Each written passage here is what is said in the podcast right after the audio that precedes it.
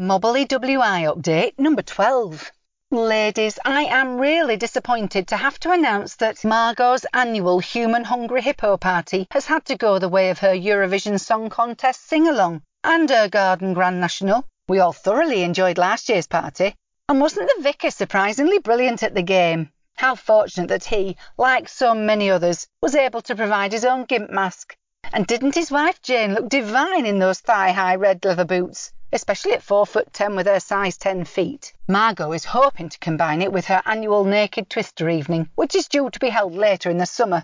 Hopefully by then, there'll be proper supplies available of the sanitizer, limoncello, and baby powder that are so fundamental to the game. Now, if anyone is venturing up to the moors to get a bit of isolation in fresh air, please avoid stopping at the lay-by near the Little Chef, as we've had reports of increased police presence.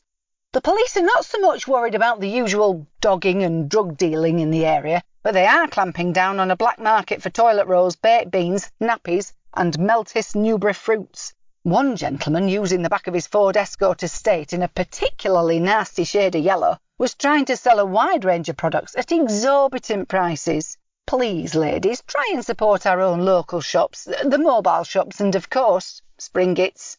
And if members use the secret knock, the theme tune to Peaky Blinders, then you'll get a 5% discount from Annie's mobile cheese shop and nappy cleaning service.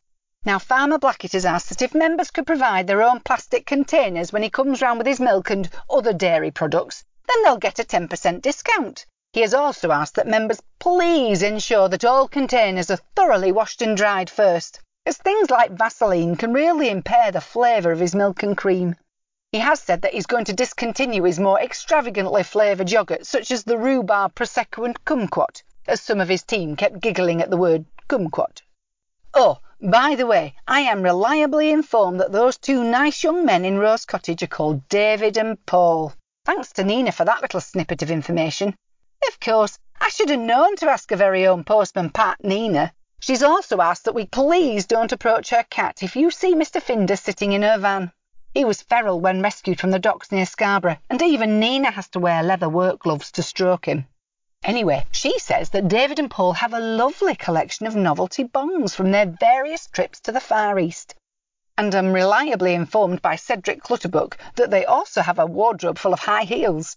He also confirms their names as David and Paul, or possibly Davina and Pauline at weekends. Apparently, this snippet of information set off one of Maureen's heads again, and she's currently risking a brisk walk around the Ainsley Harriott deck, wearing the thong from Columbia, as it was more absorbent than most.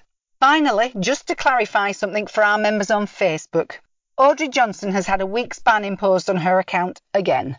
Not only does Audrey have the full length front windows, but she also has that mirrored wall, and she's well, she forgot this when taking a selfie of her demonstrating a new matching turban and G-string combo. And now the Amazon delivery driver has said he will only deliver her parcels to the post office too.